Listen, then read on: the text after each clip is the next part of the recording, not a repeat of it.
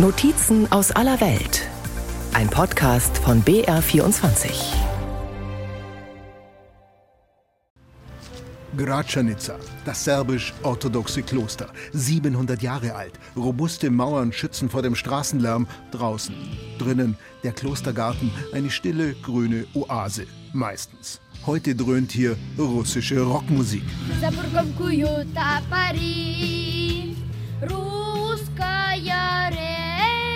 Nathalie Bogdanovic singt sich fast die Seele aus dem Leib. Sie singt vom Himmel der Slawen, für den Streitäxte geschmiedet werden. Das ist der Originaltext auf die Karaoke-Version dieses Hits der russischen Rockband Alissa. Alles sehr patriotisch. Aber das ist Nathalie eigentlich egal. Sie mag die Musik einfach. Mit weit ausgestreckten Armen, im unschuldig schneeweißen Rüschenkleid steht sie im sonst so stillen Klostergarten, mitten im Kosovo. 700 Jahre serbische Geschichte als Hintergrund. Alles UNESCO-Weltkulturerbe. Das Kloster ist Kulisse für ein Video. Papa Bogdanovic dreht. Es wird Nathalies Beitrag für den Schulwettbewerb nächste Woche. Austragungsort des Schulwettstreits ist Mitrovica im Nordkosovo, also nicht in der Hauptstadt Pristina. Die wäre gleich nebenan. Snješana Bogdanovic, die Mutter, ist stolz auf ihre Tochter. Die Bogdanovics sind eine ganz normale serbische Familie im Kosovo. Wie alle Eltern wollen sie das Beste für ihr Kind. Wichtig ist, meint die Mutter, Nathalie soll Sprachen lernen. An der Schule wird Serbisch gesprochen, in Serbisch unterrichtet. Erste Fremdsprache ist Englisch und dann eben Russisch, auch weil es keine Lehrer gibt für Deutsch, Französisch oder Spanisch. So einfach ist das. Auch deshalb will Mutter Bogdanovic das mit dem russischen Rocksong schon nochmal erklären damit kein falscher Eindruck entsteht.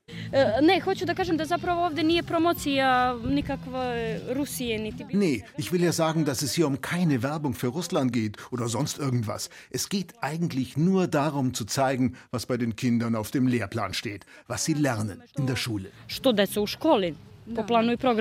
Also kein Nationalismus, Patriotismus oder sonst irgendwas, was mit Serben und Albanern im Kosovo zu tun haben könnte. So soll es nicht gemeint sein. Die Politik soll sich da bitte mal nicht einmischen, sagt Snježana Bogdanovic. Nicht an der Schule und nicht ins Familienleben der Bogdanovics.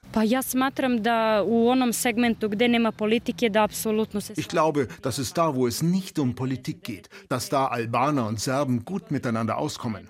Früher haben wir hier auch friedlich zusammengelebt. Ich bin Serbin. Ich bin aufgewachsen in einem Ort nicht weit von hier, wo unsere Nachbarn Albaner waren. Meine Eltern leben immer noch dort, zusammen mit denen. Ich glaube, es gibt Platz für alle. Nur die Politik darf nicht diese Sachen machen, die sie macht. Diese Sachen macht sie aber, die Politik auch direkt vor den dicken Klostermauern draußen mitten in Gračanica, der serbischen Gemeinde bei Pristina, die bald nahtlos mit der Kosovo-Hauptstadt zusammengewachsen sein wird, weil überall wie wild gebaut wird, weil Pristina boomt, weil Gračanica irgendwann zum Speckgürtel rund um die Hauptstadt gehören wird. Aber was heißt schon zusammengewachsen? Die Alten aber auch fast alle Jungen, die durch die schmale Klosterpforte schlüpfen, küssen noch schnell den abgewetzten steinernen Türrahmen ein uralter serbisch-orthodoxer Brauch. Das soll Segen bringen für die raue Welt da draußen, in der Alexander Vucic, der serbische Präsident, überlebensgroß von einer Hauswand auf den zentralen Platz der Gemeinde Gračanica schaut. Ein Plakat der serbischen Fortschrittspartei, Vucics Partei, also kein Plakat des lokalen Ablegers der Vucic-Partei, der Srpska Lista, die im Kosovo offiziell bei Wahlen antreten darf. Vucic, der starke Mann aus dem Nachbarland, schaut hier im kosovarischen Gračanica auf viele serbische Fahnen. Sie hängen auch vor der kleinen Dorfambulanz. Das Schild über dem Eingang verspricht erste Hilfe. Alles nur in kyrillischen Buchstaben, also nur auf Serbisch. Wo sind wir hier eigentlich? Wir sind im Kosovo in der ehemaligen serbischen Provinz. Seit 15 Jahren ist Kosovo ein unabhängiger Staat. Deutschland war eines der ersten Länder, die ihn anerkannt haben. Es gibt aber auch die anderen. Fünf EU-Länder zögern noch. Serbien blockt ab, sehr grundsätzlich, sieht Kosovo weiter als serbische Provinz. Steht so auch immer noch in der serbischen Verfassung. Eine Schule in Gračanica. Gerade hat der Erdkundeunterricht begonnen. Achte Klasse, gemischt. Schülerinnen und Schüler aus serbischen Familien, auch Roma-Kinder. Lazar Sivic, der junge Erdkundelehrer, erklärt aber erstmal die Balkanlandkarte, die für heute auf dem Lehrplan steht. Hier ist unsere südliche Provinz Kosovo und Metochia und hier ist die nördliche autonome Provinz Vojvodina und hier ist Zentralserbien. Das hier, und er zeigt auf Kosovo, ist unsere Provinz, in der wir uns befinden. Kosovo und Metochien. Das Lernziel, das der freundliche Lehrer erklären will, ganz Kosovo ist eigentlich Serbien. Wo sind wir hier eigentlich? Wirklich im Kosovo? Nicht in Serbien? Der Krieg um die Unabhängigkeit Kosovos ist noch keine 25 Jahre her. Die ex-jugoslawische, also serbische Armee und serbische Milizen griffen damals an. Ziel: Serbien wollte die Kosovo-Albaner mit Gewalt an Serbiens Seite zwingen. Offiziell hieß es, es gehe um den Schutz der serbischen Minderheit im Kosovo und um Serbiens Souveränität. Gračanica, nur knapp neun Kilometer vom Zentrum der Kosovo-Hauptstadt Pristina entfernt, ist ein gern vorgezeigter Ort, um zu demonstrieren, wie das Zusammenleben der serbischen Minderheit im mehrheitlich von Albanern bewohnten Kosovo funktionieren könnte. In Gračanica leben vor allem serbische Familien, knapp 80 Prozent. Es wird viel neu gebaut rund um Gračanica. Aber die Schule ist wie überall leicht renovierungsbedürftig. Bevor renoviert wird, müsste man sicher auch mal neue Landkarten kaufen für den Erdkundeunterricht. Oder? Der junge Erdkundelehrer stutzt und schüttelt den Kopf. Ne, ovo je najnovija karta Republike Srbije i naravno kulturno-istorijski Kosovo je das ist die neueste Karte der Republik Serbien. Und natürlich ist Kosovo auf dieser Karte Teil der Republik Serbien, kulturell und historisch. Der Kosovo gehört kulturgeschichtlich zum bedeutendsten Teil unserer Geschichte und Tradition, wie auch unsere Klöster hier und die Kulturdenkmäler aus dem Mittelalter belegen. naše tradicije, istorije i kulture, što nam i svedoči da i naši manastiri i srednjovekovni spomenici kulture. So sieht das also im Unterricht aus, was der Direktor der Schule, Ljubischa Karadzic, kurz vorher erklärt hat. Pa a, ono pre, pre svih odgovora treba naravno gospodin da zna da mi ovde radimo u školi i, i, i srpske škole. Vor allem sollten Sie wissen, dass alle serbischen Schulen auf dem Territorium des Kosovo nach dem serbischen System arbeiten. Das bedeutet, dass das Bildungsministerium Serbiens für uns verantwortlich ist. Znači, nama je nadležno Ministarstvo prosvete Republike Srbije. Das heißt, Lehrpläne aus Belgrad. Unterrichtet wird in serbischer Sprache. Die Gehälter werden aus Belgrad überwiesen. Wer zahlt, schafft an. Die Gehälter der Beschäftigten im Bildungsbereich werden von der Republik Serbien gezahlt. Wir haben keinen Kontakt zum Bildungsministerium in Pristina. Ansonsten werden alle Gehälter, die Lehrpläne, das ganze Programm der Schule vom serbischen Bildungsministerium bereitgestellt. Beograda. Aus Sicht der serbischen Regierung gibt es da keine Diskussion. Für sie existiert der Staat Kosovo ja auch nicht, sie erkennt ihn nicht an. Und dass die Schulen, auch das Gesundheitssystem, die Ambulanzen und Krankenhäuser in überwiegend serbischen Gemeinden von Belgrad organisiert und finanziert sind, als wären sie gar nicht im Kosovo, das ist so vereinbart. Ein Preis, den Kosovo für die Unabhängigkeit zahlen musste. Im Flur der Schule hier in Gračanica im Kosovo viele Schaukästen mit Schülerarbeiten. Sie haben Herzen gemalt in den serbischen Nationalfarben. Für Serbien sollen die Herzen der Kinder schlagen. Gleich daneben ein großes Bild von Vuk Karadzic. Er hat die Regeln für die serbische Schriftsprache gesetzt. Er war auch einer der ersten, der die serbische Heldensaga von der Schlacht auf dem Amselfeld 1389 aufgeschrieben hat. Christliche Serben gegen die muslimischen Osmanen. Obwohl keiner wirklich gewonnen hat damals, ist die Schlacht das Herzstück des serbischen Gründungsmythos. Vuk Karadzic war für die Serben das, was die Gebrüder Grimm für Deutschland waren. Vuk Karadzic. Schulleiter Ljubischa Karadzic zeigt auf die kleine Büste des Serbischlehrers Vuk Karadzic, die auf seinem Schreibtisch steht. Er entschuldigt sich, dass er, der Kosovo-Serbe, nur ein paar Worte Albanisch gelernt hat. Obwohl er doch im albanisch dominierten Pristina geboren ist. Täte ihm wirklich leid. Ob Albanisch nicht als Fremdsprache hier an der Schule angeboten werden könnte? Vor allem wegen der Kinder, von denen ja vielleicht doch einige im Kosovo bleiben wollen. Mehr als 90 Prozent der Menschen im Kosovo sprechen Albanisch, zu Hause, im Büro, bei der Arbeit, beim Einkaufen. Serbisch und Albanisch sind für die jeweils anderen echte Fremdsprachen leider nicht verwandt. Albanisch an der serbischen Schule anzubieten. Grundsätzlich wäre das kein Problem, meint der Schulleiter. Nur leider gibt es dafür keine Lehrer. Dafür sei seine Schule einfach zu klein. Schade. Die andere Sprache lernen, das könnte der erste Schritt zu einem gemeinsamen Unterricht sein. Kosovo-Serben und Kosovo-Albaner in einer Klasse. Ein paar zarte Versuche gab es schon. Aber noch kann sich Direktor Karadzic das nicht vorstellen. Auch seine eigenen Kinder hätten hier an der serbischen Schule den serbischen Abschluss gemacht.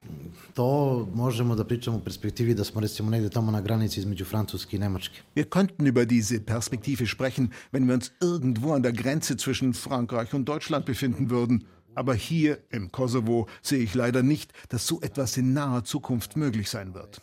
Ich verstehe schon, was die Leute aus Westeuropa wollen. Allerdings gibt es hier zurzeit kein Klima, das das möglich machen würde, das irgendwie in diese Richtung geht. Eh, ja razumem šta ljudi iz zapadne Evrope eh, pokušavaju i žele, međutim ovde nema trenutno klime koja ide u tom smeru. Die Situation sei einfach noch nicht reif.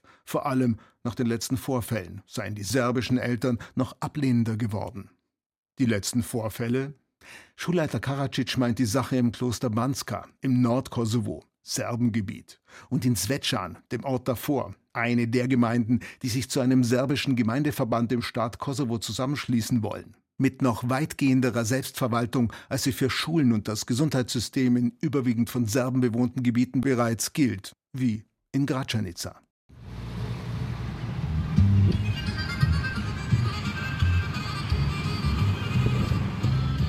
Das serbisch-orthodoxe Kloster Banska. Nur 50 Kilometer nördlich der Hauptstadt Pristina, aber mit dem Auto braucht man mehr als eine Stunde. Schlaglöcher auf den Straßen, Müll am Straßenrand, der schwarze Hügel vor uns, eine riesige Kohlenhalde. Eine ausgebeutete Landschaft. Im Kloster ein einsamer Mönch, mürrisch. Wir stören seine Ruhe, die er aber schon seit den Vorfällen nicht mehr gefunden hat. Fragen ungern, Antworten keine. Ihr lügt doch eh alle, wirft er uns hin, lässt das Kirchenportal laut ins Schloss fallen und verriegelt es von innen. Wer hier wen anlügt, ist noch unklar und wird noch untersucht. Was ist passiert? Erstmal die Fakten, die nicht mehr abgestritten werden können. Ein Beamter der Kosovo-Polizei wurde getötet. Er und seine Kollegen waren sehr schnell am Einsatzort. Sie wurden sofort beschossen. Mit erstaunlich modernen und schweren Waffen.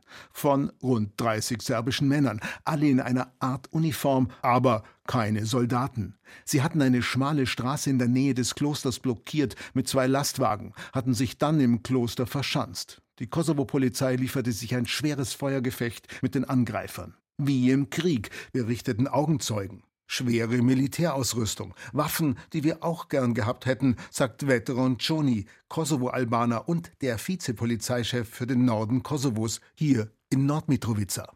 Aber im Moment ist er die Nummer eins, wie er sagt, weil viele Chefstellen auch in der Polizei gerade nicht besetzt sind, weil alle Serben auf diesen Posten aus Protest zurückgetreten sind. Seit Banska, seit dem Vorfall rund um das Kloster im Norden, habe sich die Lage und das Ansehen der Kosovo-Polizei grundlegend verändert, sagt er, zum Positiven, aus der Sicht des Kosovo-Albaners. So Banska, we do believe changed. Also Banska hat fast alles verändert. Das heißt, jetzt wissen alle, wir meinen es ernst. Und wenn wir um etwas bitten als Kosovo-Polizei, sollte es auch getan werden. Wir fordern ja nichts außerhalb des Gesetzes. Nichts, nichts. We ask nothing outside the law. Klingt nach Selbstverständlichkeiten. Aber in einer Region des noch jungen Staates Kosovo, in dem nichts wirklich selbstverständlich ist. In dem die Stadt Mitrovica geteilt ist, in das größere Südmitrovica, das fast nur von Kosovo-Albanern bewohnt wird, und in das kleinere Nordmitrovica mit überwiegend serbischen Einwohnern, die überwiegend keine Steuern an Kosovo zahlen und keine Stromrechnungen. Nordkosovo.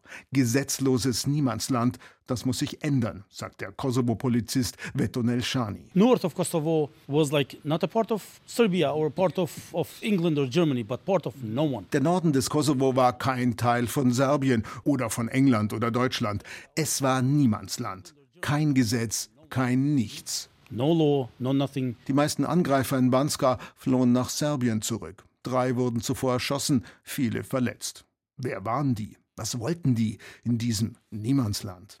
Wir haben viele von denen erkannt, sagt der Polizeichef. We just see on the media Milan Radojcic. We have seen this man in the media. We know a big number of the others who were there. Wir haben auf dem Video Milan Radojcic gesehen. Wir kannten eine große Zahl der anderen, die dort waren, aber das bleibt noch zu untersuchen. But that's up to investigation too. Milan Radojcic, ein serbischer Geschäftsmann, auch ein serbischer Lokalpolitiker. Ein Verbrecher, ein Pate der serbischen Mafia, sagen die Albaner im Kosovo. Ein Held, sagen die Serben. Er hat inzwischen zugegeben, den Überfall in Banska angeführt zu haben. Vjosa Osmani ist die Präsidentin Kosovos. Sie steht am Rednerpult in ihrem Amt in Pristina. NATO-Generalsekretär Jens Stoltenberg ist auf Westbalkan-Tour. Bevor er in Belgrad auf den serbischen Präsidenten Alexander Vucic trifft, sprach er in Kosovo mit Ministerpräsident Albin Kurti und mit Präsidentin Osmani. Die hat eine klare Botschaft in Sachen Banska für den NATO-Generalsekretär und an seinen nächsten Gesprächspartner.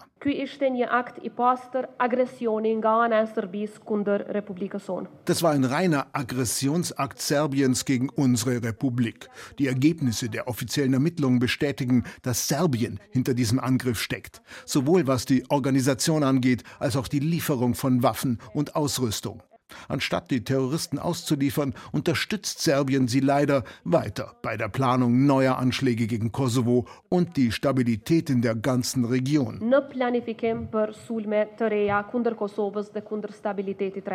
Der NATO-Generalsekretär hört die scharfen Worte und versucht auf diplomatische Art nicht deutlich zu nicken.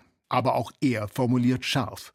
Absolut inakzeptabel sei der Ausbruch der Gewalt im Nordkosovo, der Überfall in Banska, aber auch die Angriffe Ende Mai gegen die KFOR-Friedenstruppe in der nordkosovarischen Kleinstadt Svečan, nicht weit entfernt vom Kloster Banska.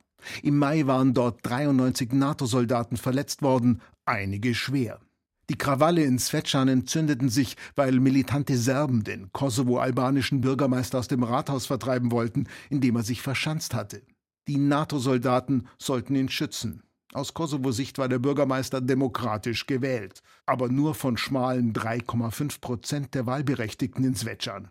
Die große Mehrheit der Serben hatte die Kommunalwahl boykottiert.